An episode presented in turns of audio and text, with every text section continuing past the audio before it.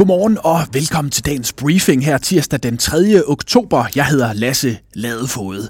Det går ikke godt på det danske aktiemarked. Det kommer jeg ind på til sidst. Inden da omkring banksektoren, SAS og dansk politik. Her er dit nyhedsoverblik dette døgn. Mandag bød på vigtigt jobnyt i den danske banksektor. Landets tredje største bank, Sydbank, har fundet sin nye topchef, der skal overtage roret efter Karen Frøsik, når hun går på pension næste år. Valget er faldet på Mark Luskomp, der øh, oprindeligt kommer fra Sønderjylland, men i sin 30-årige karriere har haft ledende stillinger, også i udlandet. Han har været i Citigroup, i Danske Bank og senest hos SEB, hvor han har været dansk landeschef. Han skal nu overtage et Sydbank, der har fået indtjeningen i vejret de seneste år og markeret sig særligt som erhvervsbank. Karen Frøsik har siddet på posten siden 2009. Og vi bliver lige ved den historie. Finans skriver, at når Mark Luskomp afløser Karen Frøsik som øh, topchef, så fjernes samtidig en af de store knaster i forhold til en fusion mellem Sydbank og Spar Nord. Det vil være en kæmpe dansk bankfusion. Det har været på tale øh, før de to banker skulle fusionere, og at man dermed for alvor kunne udfordre Jyske Bank som nummer to i Danmark. Kilder siger til Finans, at der fortsat arbejdes i kulissen på en fusion, og at den er blevet mere sandsynlig nu, men at den nok ligger et stykke ude i fremtiden. Nok om banker. Senere i dag kan der komme afgørende nyt om det kriseramte luftfartsselskab SAS, som lige nu øh, kæmper for overlevelse og skal have ny kapital for at kunne flyve videre. Mandag var bestyrelsen i øh, SAS samlet i Stockholm, og i forlængelse af det møde har man nu indkaldt til pressemøde her tirsdag kl. 18 om selskabets fremtidige ejerskab. Det skriver Ritzau. Ifølge norske Aftenposten så har to investorer været i budkrig om at overtage kontrollen med SAS. Det ene bud skulle angiveligt komme fra den amerikanske kapitalfond Apollo, der sidste år gav SAS en lånegaranti. Den danske stat, altså os alle sammen, ejer 22 procent af SAS, og staten har tidligere erklæret sig villig til at gå op til 29,9 procent for at redde selskabet. Der skal dog også andre investorer ombord, hvis selskabet skal holdes på vingerne. Tirsdag her byder også på åbning af Folketinget, og på dagens forside af Berlingske, der retter flere partier skytset mod statsminister Mette Frederiksen. De kritiserer Frederiksens udtalelser om danskernes arbejdstid, og at man skal vente at arbejde mindst lige så meget som nu, og gerne mere. Det er partier fra begge fløje, der i hårde vendinger kritiserer statsministeren. Enhedslistens Pelle Dragsted er ude med kritik. Ny borgerligs Pernille Vermund kalder det kvalmende at se Mette Frederiksen stå med sin løftede pegefinger over danskernes citat. Liberal Alliances leder Alec Vandopslag kalder det citat forfærdeligt arrogant og lidt historieløst. Det siger han til Berlingske. Folketinget åbner altså i dag med en tale fra netop statsminister Mette Frederiksen. Spørgsmålet om en CO2-afgift til landbruget har givet stor splittelse i partiet Venstre. Men mandag aften, der gjorde Venstres formand det klart, at også øh, landbrugsproduktionen vil blive ramt af en klimaafgift. Det siger Jakob Ellemann til DR. Han siger, at vi kommer til at lægge noget af afgiften på produktionen, for det er nødvendigt, når man skal omstille produktionen, siger han til DR. Og slår samtidig fast, at det ikke skal ødelægge konkurrenceevnen helt for dansk kød for eksempel, så man blot importerer mere fra for eksempel Sydamerika.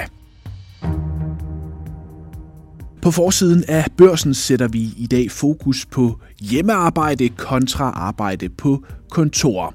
I USA er der lige nu et øh, opgør i gang mange steder mellem arbejdsgiver og ansatte, og med advarsler og overvågning kæmper man for at få folk tilbage på kontoret. Og halvandet år efter, at de sidste coronarestriktioner blev fjernet, så er der også i Danmark en udfordring for alle til at møde ind.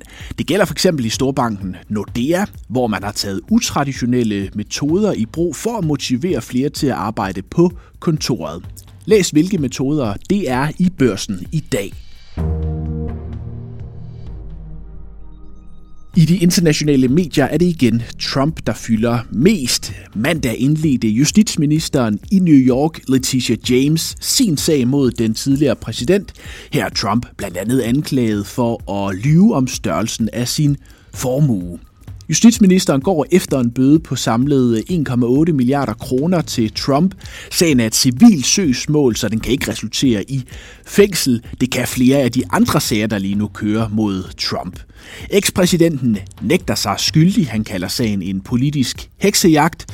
Trump fører lige nu øh, stort i meningsmålingerne i den republikanske primærvalgkamp og ligger til at blive partiets præsidentkandidat ved valget i november næste år. Og så til aktierne, selvom det i weekenden lykkedes de amerikanske politikere at afvæve en regeringsnedlukning i verdens største økonomi, så gav det egentlig ikke anledning til fest på Wall Street i mandagens handel. Nasdaq havde en fin dag, tech-aktierne steg, Nasdaq steg 0,7 procent, men Dow Jones faldt 0,2 procent. Renterne tog et yderligere hop op, og det gjorde ondt på aktierne. Og det galt i særdeleshed i øh, Danmark, hvor rigtig mange aktier har haft et rigtig, rigtig skidt 2023. Igen mandag var der store aktiefald, samlet dykket til 25, 2,0 procent. En af årets store tabere, Ørsted, faldt hele 7 procent.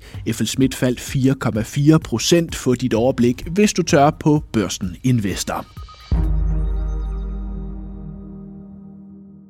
Og på dagen, hvor Folketinget altså åbner, der slutter vi briefingen med det helt store tema i det politiske Danmark lige nu, nemlig spørgsmålet om lønløftet til visse grupper af offentligt ansatte, som finansminister Vammen han lige nu forhandler, der blandt andet mere i løn til sygeplejersker og sosuer i spilrammen er netto 3 milliarder kroner i lønløft. Det er også et af emnerne i den nyeste udgave af Børsens politiske økonomiske podcast, Korridor K.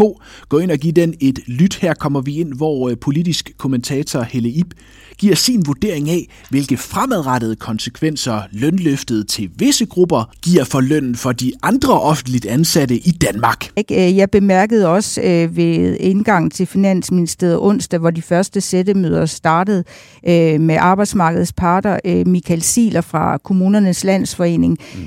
Gav udtryk for, at nu må det her jo ikke blive sådan, at når de øh, rigtige overenskomstforhandlinger på det offentlige område så går i gang, at de mennesker, som så ikke har fået her i første hug, øh, så skal de bare have et eller andet andet, så ja. er det deres tur. Fordi øh, så opnår man jo ikke det, man vil, som faktisk er det, du var inde på i dit spørgsmål, og skære til at få øh, honoreret i form af nogle modkrav, der gør, at der faktisk bliver mere forskel øh, på folk og på lønningerne. Og der er vi altså inde, synes jeg, øh, ved noget ekstremt spændende, fordi det kan jo være øh, i den bedste version af det her, at man faktisk kan bruge de her milliarder til at få opfyldt øh, nogle ting, eller måske endda næsten lavet det, man kunne kalde et digebrud for nogle ting i den offentlige sektor, som ikke har kunne lade sig gøre indtil nu.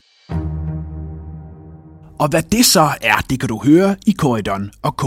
Der er en ny morgenbriefing på vej til dig. Den ligger som altid klar, når du vågner i morgen. Indtil da, have en rigtig god dag.